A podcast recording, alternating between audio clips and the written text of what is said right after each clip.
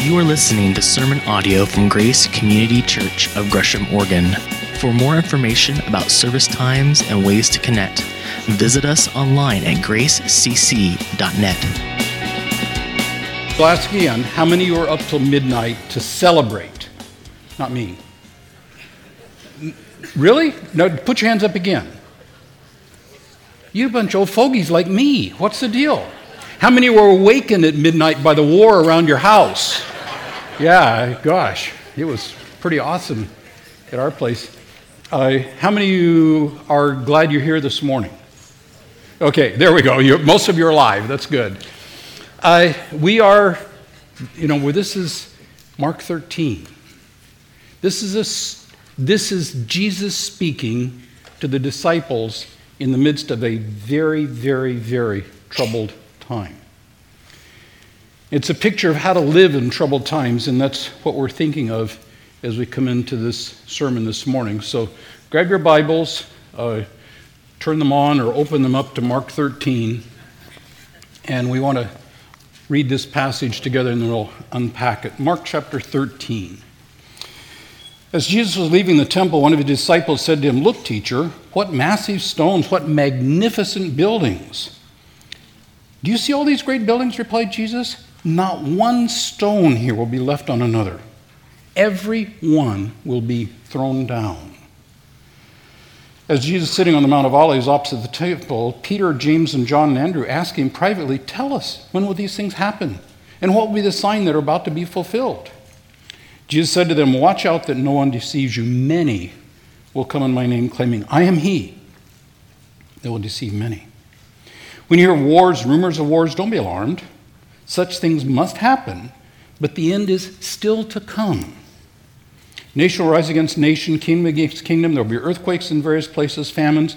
These are the beginning of the birth pains. You must be on your guard. You'll be handed over to local councils and flogged in synagogues. On account of me, you will stand before governors and kings as witnesses to them, and the gospel must first be preached to all nations. Whenever you're arrested and brought to trial, don't worry beforehand about what to say, just whatever is given to you at the time. For it is not you speaking, but the Holy Spirit.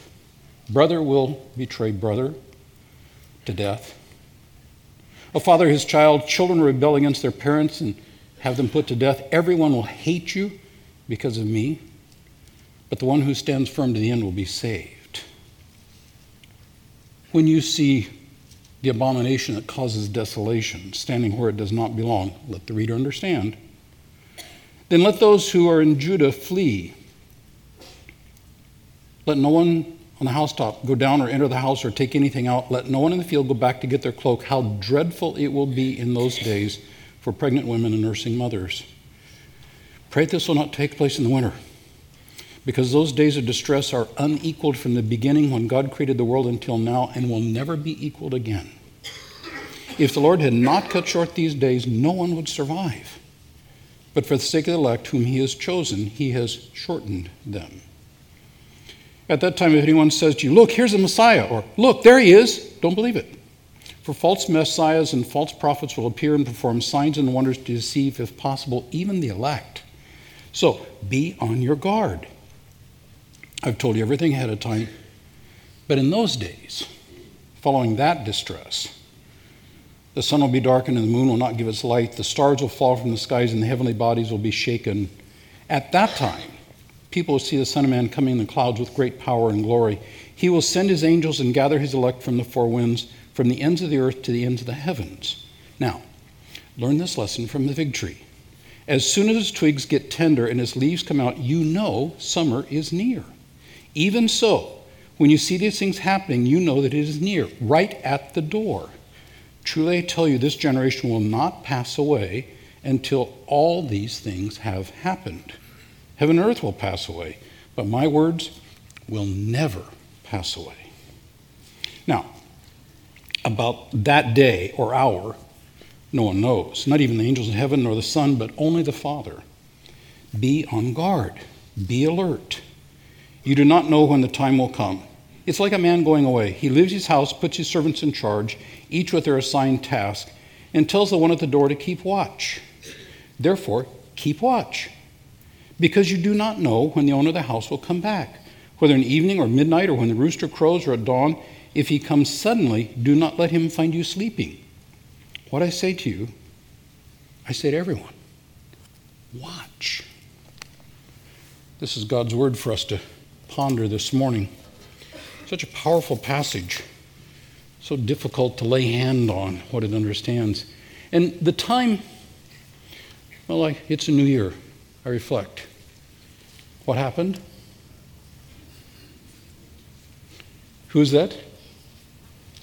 Von Miller and Cam Newton playing for Denver and Carolina. Don't care who won. The odd thing is, neither one of those teams made the playoff this year. Change happens, dynasties fall apart, heroes are quickly forgotten. By the way, my son Don says, please root for the Broncos because if they lose or they win, then Kansas City can get the AFC championship and he wants that.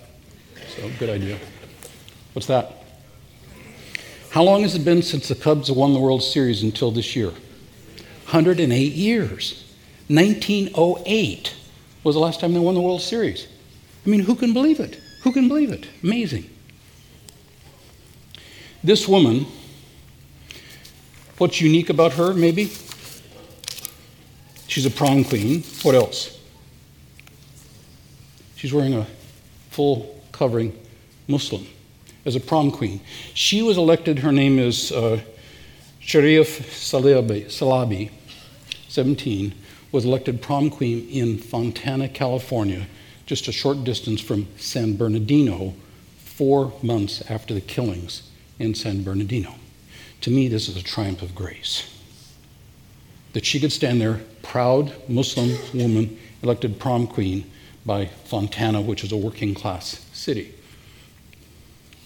We saw protests break out, and sometimes very violent. This picture became iconic because the woman there, 28 year old nurse and mother of a six year old, Ieshia Evans, is being confronted by police in full riot gear. Now, they're not in riot gear because of her. They're in riot gear because that's Baton Rouge, Louisiana, and tensions were out of sight. Just ironic how things work out. July. Pope Francis. Where is he? Auschwitz. Auschwitz, the death camp there in Poland, where Hitler brutally genocide Jewish folk. Hitler's gone, Nazis are gone. This representative of Jesus Christ bringing the gospel into that place. Antonin Scalia. Again, representative of huge change at a central core. Things change. This is Aleppo, Syria one of the most beautiful cities in the entire world. I've never been there. I'd love to have been. I've been in Beirut. Beautiful, beautiful city a few years ago. That's that same scene today. The souks, the marketplaces in the center, central city of Aleppo, unbelievably beautiful. It was a tourist site in its own right, just because of the incredible beauty of this covered spot and all the excitement this is what it looks like today. Things change, empires fall, beautiful places are ruined by war. How do you live as a Christian in those kinds of contexts? Saeed Zaria was my student at Arab Baptist Theological Seminary. He used to live near Aleppo. He's been run out by the war, tried to find asylum in Russia, was unable. He's now in Norway. Those of you who follow me on Facebook, you can see his story. I posted it yesterday.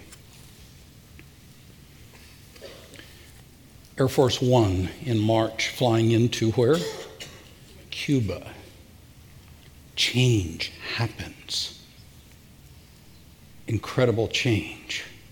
As Fidel Castro, the longtime dictator, since 1959, died and his ashes taken to their final resting spot and there you see in the background Fidel and his brother.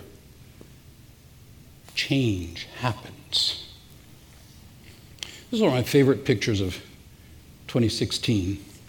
This is George W. and Laura Bush, former president and first lady, who, at the dedication of the Smithsonian Museum of African American History and Culture, which they brought into existence, I mean, he was the guy that made it happen. And then President Obama was one who was there as president when they dedicated it. And this picture of uh, Michelle Obama hugging George W. Bush, I just love it. But the funnest picture ever is this one. What's going on there? The Bonner family, who are fourth generation descendants of an escaped slave, Elijah B. Odom, wanted their picture taken with former President and First Lady, former First Lady Bush. So who'd they get to take the picture? President Obama, of course. I love it. I love it. I love it. What an incredible change that happens. What an incredible change that happens. Transitions that come on. This is another change. After the elections, when President elect Trump meeting with President Obama in the Oval Office, and you see it from the other side, it looks a little different because it's a very public event. All the microphones trying to catch the pleasantries that these two men were saying to each other. Again, an incredible, incredible change that happens. What does it mean to be a faithful follower of Jesus in that kind of change and uncertainty as things go on? Love, love, love, love this picture. White House, Thanksgiving. A gathering of family and friends there in the White House and who's leading the entire group in prayer? President Obama. See, prayer is what happens in a constancy of change in all of the things that go on. Because we don't know what's coming, we don't know the details. We can get general scope, but prayer is the central kind of thing as various people gather together and join together and praying the Lord of glory to be present with us. And the admonition is devote yourselves to prayer with an alert mind and a thankful heart. This is from Colossians. And that's what we want to dedicate ourselves to here at Grace as we think of a happy new year that's characterized by rejoice without rejoice evermore, pray without ceasing, and everything give thanks, for this is the will of God concerning Christ Jesus in you. Let's pray for a moment. Lord, as we think of the troubles of this past year and the uncertainties and the changes and the difficulties and the cynicism and the anger and the hatefulness that's been flying around so wildly, even in our own city here, we pray that you will remind us that you are still the Lord, you are the King of glory, you are at work. Your grace does not end, your love has not ceased. Your forgiveness is real. Your transformation is powerful. And you've called us to be your emissaries to carry out the gospel, to bring love and service and hope and forgiveness and healing to all kinds of people from every possible background. Teach us to be people who are committed to that kind of a gospel of love and service and forgiveness and healing because we know you, Lord Jesus. Amen. Let's unpack this passage. Jesus, the disciples look at this temple, and it's, it's the, probably the most beautiful building in the world at that time. And he says, everything is coming down. Now, some of the stones of these temple, I've seen them, some of the stones are the size of a TriMet bus. They're all coming down, Jesus said. So Jesus is departing the temple and everybody who was biblically aware, and all the disciples and many people would recognize this is Ezekiel 8 through 11. This is when God departed the temple before Babylonians destroyed Jerusalem. When he departs the temple, that is a, oh my gosh, especially because he's prophesying its destruction. Now, that's a, I mean, that's a horrible word because everybody around that heard that will remember what happened in 586 BC with the destruction of Jerusalem. So they ask him, they ask him, when will these things happen? When will these things happen? And his answer You know, that's their question. When? You say this is going to happen, like, oh my gosh, really? Like, when? And he kind of answers their question. Fig trees. Fig trees? Jesus, we're talking about stones and temples. What are you talking about, fig trees? When you see his happy news, it's right at the door. Try to tell you, this generation will not pass away until all these things. What was these things back at the beginning? The destruction of the temple. So verses 3 through 31 are talking about these things happening, and it circles around the destruction of the temple. And that he is saying, I think, as he's answering, you'll be in the generation right after Jesus. Everything between verse 3 and verse 31 will happen in that generation. And I think that's true. We'll unpack that a little bit further in just a bit. Verse 32, the tone changes completely. He goes from fig trees, the generation not pass away, it's right at the door, to about that day or hour no one knows. Not even the angels of heaven, not even Jesus knows that day.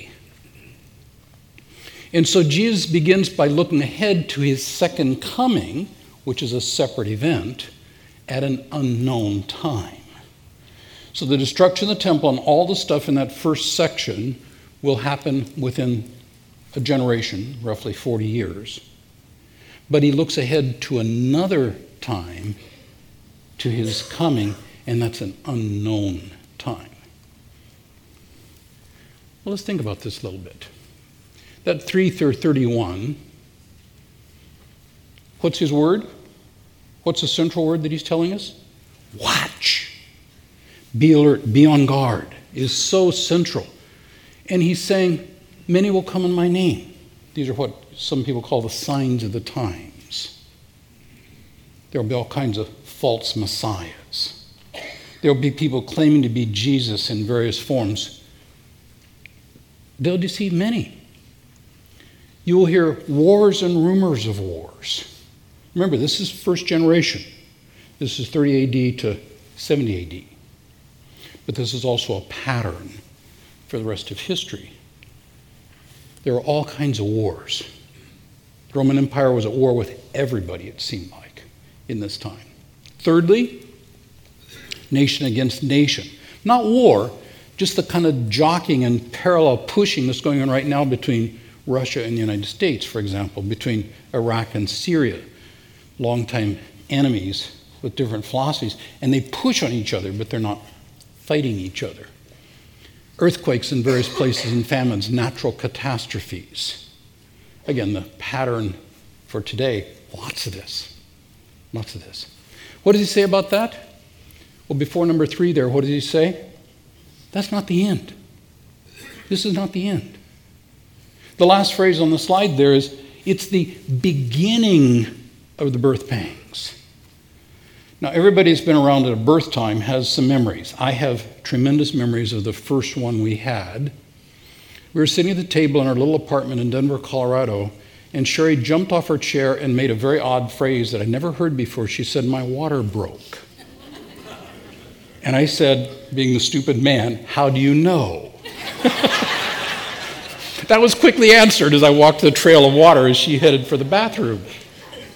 I was kind of like there's a baby coming. It was a long time with a lot of pain. The beginning is what he's talking about here. This is the end of it. You'd be handed over to local councils and flogged. There'd be persecution. Sixthly, the gospel must be first preached to all nations. Now, when was the gospel preached to all nations? Well, Paul says in Colossians chapter 1, the gospel is bearing fruit throughout the whole world. And then verse 23, this is the gospel is proclaimed to every creature under heaven. What's he saying? The gospel has gone to the entire world as was known in those days. It happened in the first generation. In that first generation, the gospel went from this little ragtag group of scared people went to the entire world as was known in those days. Everyone will hate you because of me. Son, you want to join up for this? Does sound exciting? Yikes. Let me give you a little bit of a theology lesson here. The ascension of Jesus happened, let's just say for round numbers, 30 AD. The return of Jesus happens when? We don't know. That's the whole point. In between those two, we just call it the church age. Before his ascension, birth, resurrection, and such, is just the time of Israel.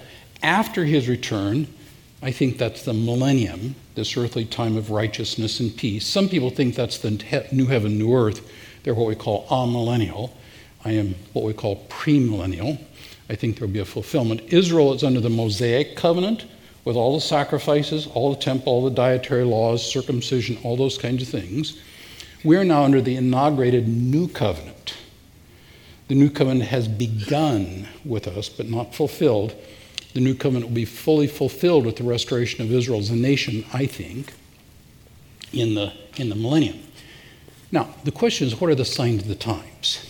Those eight things I just read you from Mark chapter 13. For many, they think the signs of the times will increase at the end, and it will really be sign of the return of Jesus.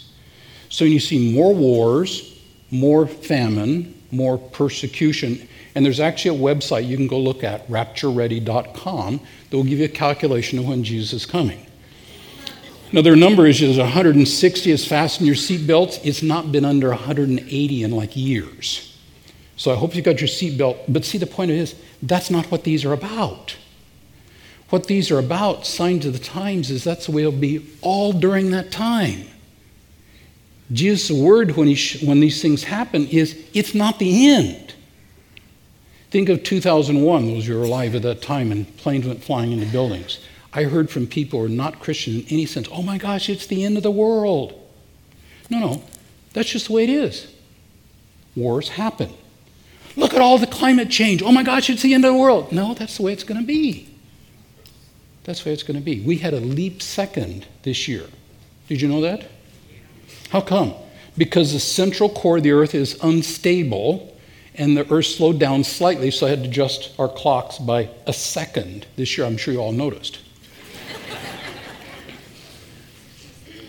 the signs of the times are characteristic of the entire age, not signs of the return, I think. And it changes at verse 13 with this very strange phrase, the abomination that causes desolation. Now, that's from the book of Daniel. And we're going to look at the book of Daniel starting in February, and we're going to unpack at greater length how Christians live faithfully in troubled times. But that phrase, the abomination that causes desolation, was first fulfilled in 168 BC by the Greek Antiochus Epiphanes, who came in, took over Jerusalem, and sacrificed a pig in the temple, drank its blood, in ultimate desecration. And Judas Maccabeus, Judas the Hammer, led a rebellion against the apostate, evil Greek king. That same thing, Jesus is saying, is going to happen again. And what we know now from a historic vantage point is that was done by Titus, the Roman general, and the Roman armies in the destruction of Jerusalem in 70 AD. There's a four year war that was climaxed by the destruction of the temple. That's the abomination of desolation. So the signs of the time, all the way along. The crisis in Judah is the siege of Jerusalem. The war started in 66 with a Jewish revolt. It was culminated in 70 AD as the Roman armies surrounded Jerusalem and literally starved the people out. The good and godly people were literally eating the flesh of dead babies in order to survive. The rich people had nothing left and were fighting for crumbs just to survive in the streets. The, it was a horrible time until they finally broke through. And that's what Jesus is predicting. Now he talks about this. In those days following that distress, now what's the distress? Siege of Jerusalem. So in those days following that distress, the siege of Jerusalem, he uses this language the sun will be darkened, the moon will not give us light, stars will fall from heaven, heavenly bodies will be shaken. Such are like the return of Jesus. Sure sounds like that. But something to notice. What do you see there? It's a quotation mark. When you see a quotation mark, what should you do? Look in the margin or look in the, the click thing on your Bible And you'll see this is a quotation from Isaiah chapter 13. What's Isaiah 13 about? What's it about? What's it about? This is not hard. What's it about? The destruction of Babylon. Now, in those days, Babylon was the power in the world. They were the United States of the day. Unparalleled military power, unparalleled economic power. They were the big guys. And this is a prophecy against Babylon from Isaiah. And in verse 10, look what's there. Stars of heaven, their constellation will not show the light. The rising sun will be darkened. The moon not give its light. I will shake the heavens, tremble. What is that? That is apocalyptic language. That is apocalyptic language. On your notes on the back side, I have some characteristics of apocalyptic language. It's language done as resistance literature, written in a context of oppression, persecution, despair. It's full of symbology, full of huge things like stars falling and all that sort of thing. And what he's saying here, he's talking about, well, what's he talking about? He's talking about the destruction of Babylon. When did that happen? Well, Babylon was conquered by the Persians in 539 BC, and the city was abandoned completely in 275 BC.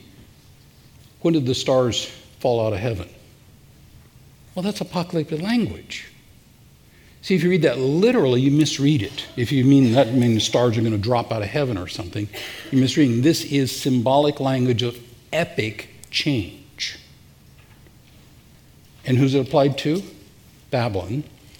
Who's it applied to in Mark 13? It's applied to Jerusalem. And what he's saying is here is Jerusalem has become like Babylon. It's become a wicked place is opposed to the things of God, and it will be destroyed. And use that same apocalyptic language for Jerusalem. So it's really about the destruction of Jerusalem. It's not about the second coming, it's about the destruction of Jerusalem. How about this one? At that same time, people see the Son of Man coming in the clouds with great power and glory. It's just like return of Jesus, Jesus coming on the clouds and all that. What do you note? Quotation. What do you do when you see a quotation? Use your cross reference, go back and find out where it came from. It comes from Daniel chapter 7, which we'll unpack at some length, because this is a hugely important passage in this Daniel's prophecy. In his vision, looking before me, there's one like a son of man, Jesus' famous phrase for himself, coming with the clouds of heaven. There's the phrase that Matthew or Mark quotes. Jesus quotes, actually. What's he implying it to in Daniel? This is the one like a son of man who is coming where? To the Ancient of Days. Who's that?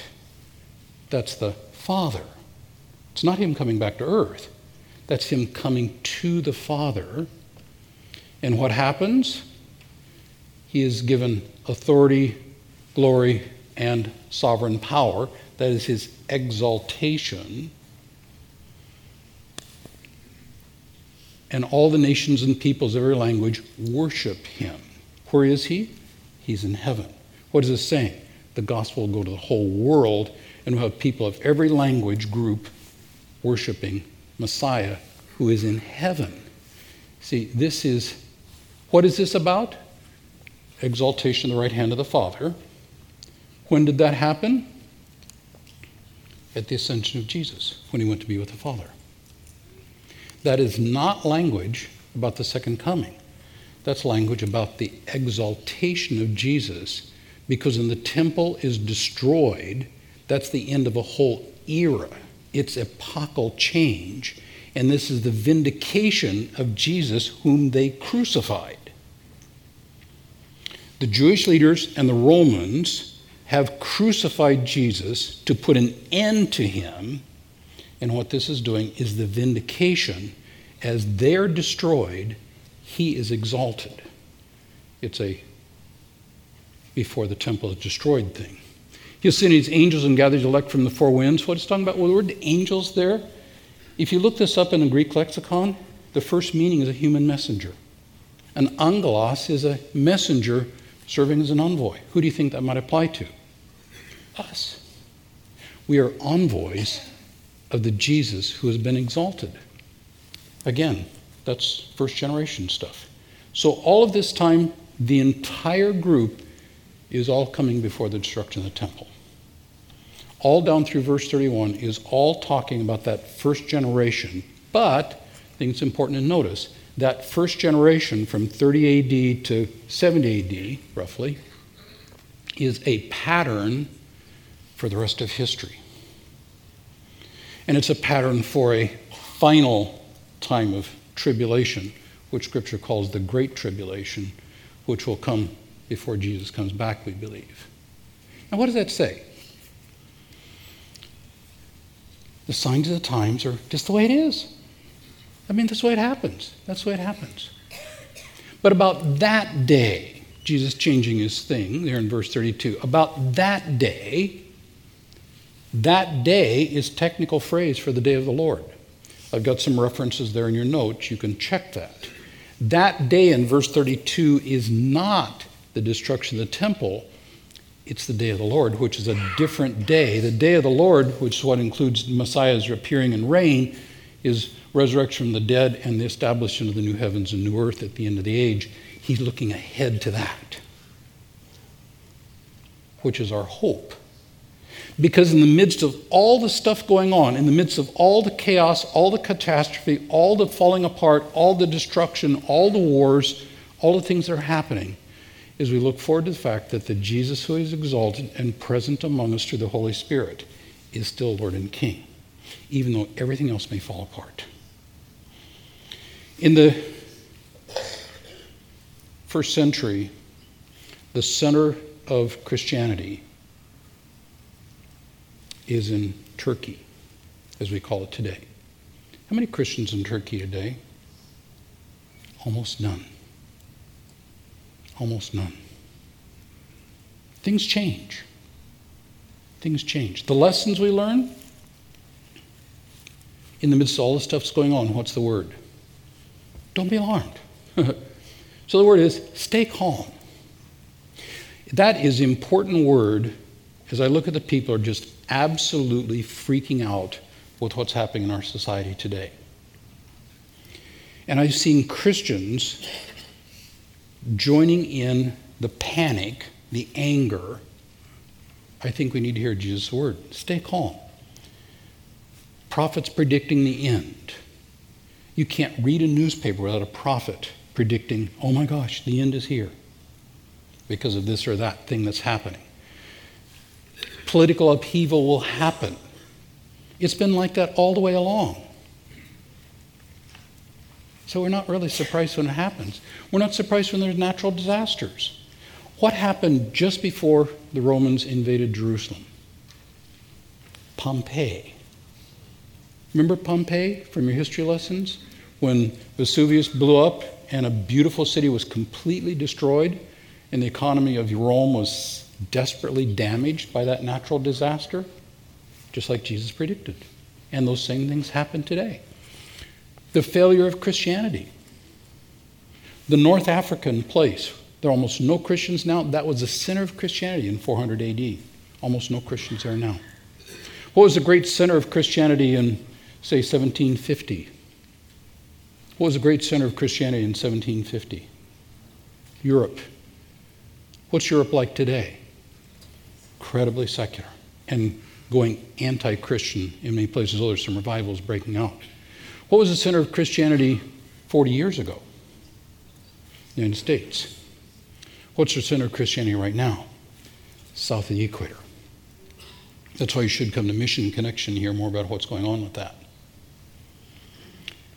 Now, Christianity is not failing, but the religious structures fail. Everyone will hate you. Stand firm to the end. So, a second warning is stand firm to the end. Live. And the point we say here is I, for Jesus followers, I like this Jesus. Now, the thing is, I don't get to define who Jesus is. I can't pick and choose the parts of Jesus I like. I got to take the whole package. And what I find is I like this Jesus but there's some stuff that he does that really troubles me. Well, the problem is mine, not his. I've got to bring myself in line with who He is because I want to be like Him. And that's a big challenge because I'm way too American. And our values are very, very different than the values of Jesus in many places. Send his angels to gather the elect. Well, that's the preach on, is my way of saying it. Carry out the mission of Jesus. Keep doing it. So stay calm, stand firm, preach on. Lessons from what Jesus is saying for the disciples then and for us today. That same thing. How shall we live? What does it mean for us today? One of the things it means is we need to avoid both end time absorption. And I come from a generation where prophecy conferences were everything. I was raised with the chick comics and the prophecy charts to date things out.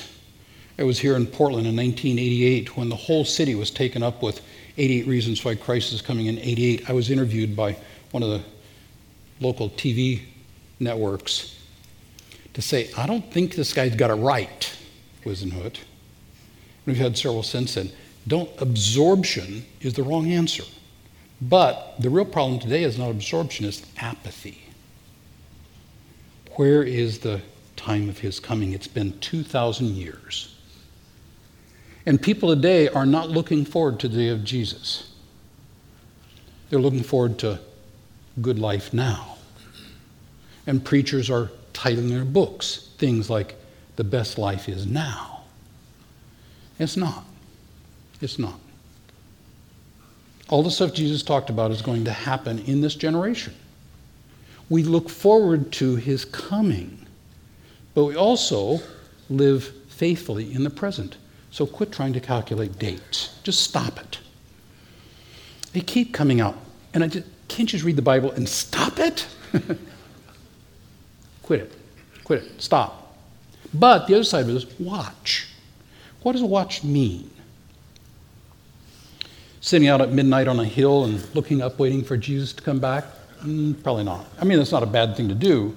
Watch the stars while you're there. But watch means to anticipate his coming, live in light of his coming, which brings hope. I'm watching as I watch our culture today, and I'm seeing the despair breaking out in our world, the cynicism, the whatever, usually done with nasty words I can't say here. As people just go into apathy and are into the exquisite foods and the most perfect coffee or whatever your drink is. Jesus talked about that. Eat, drink, be merry, for tomorrow you die and that has become the philosophy of Portland. There's a thing in the Oregonian today that retailers are using Portland as a test market because we're just ahead of the rest of the country. And I think this is sad. This is sad. We should be excited about what Jesus is doing. So our evaluation is look at what's going on, not in light of what promotes our comfort, but evaluate what's going on in terms of what honors Jesus Christ. And one of my commitments is I will never honor anything that dishonors Jesus. I will never honor anything that dishonors Jesus. That's a deep commitment for me as I evaluate what's going on. Well, dejunk your faith. What does that mean? There's all kinds of cultural garbage you've got in our faith. The one that is probably the most bothersome for me is how much we equate Christianity with the good life. And I watch how many people are ready to junk their faith in Jesus Christ because disease hits them or because uh, they lose their job. Jesus said that's going to happen. That's not God's work, that's Satan's work. Why would you blame God for what Satan brought into our world, what we bring into our world? God is the one who brings healing and forgiveness. Now, true, he will sometimes use disease for punishment of sin or something. But on the whole, the disaster is Satan's work, and he's got our attention say, Well, God, you failed us because you didn't protect me from what's going on. He told us it was going to happen. What we need to do is look for the faith of the God who is present. And we need to de-junk our faith and bring it back to a biblical faith, very central. And the baseline of it all. Because Jesus is exalted at the right hand of the Father and is Lord, has poured out the Holy Spirit, and is coming back, we can live in messianic hope. And that was our Christmas theme the thrill of hope from Hark the Herald Angels Sing. Because that hope is real. Jesus is alive and well. The Holy Spirit is at work. And it's amazing what Jesus is doing. But see, evaluate means look for what Jesus is doing, spend a whole lot of time worrying about what Satan or Russian hackers are doing. So we're going to come together here. I'm going to ask the others to come forward to the tables here as we take our communion. What this communion is, is a time when, as Jesus, before he was crucified, took that last Passover supper and shared it with the disciples, and he established this as a memorial for Christians everywhere. And what he said here was that this meal, this very simple meal, is a time for us to celebrate together with the reality of who Jesus is and to celebrate our part in that. So the bread here reminds us of the body that was given for us. Simple bit of bread that does that. And the cup of juice reminds us of the blood in the new covenant that we live under today. So I'm going to ask you as we sing to come forward, receive the elements, hold them, and we'll take them together in a, just a bit. Come and receive the table of the Lord.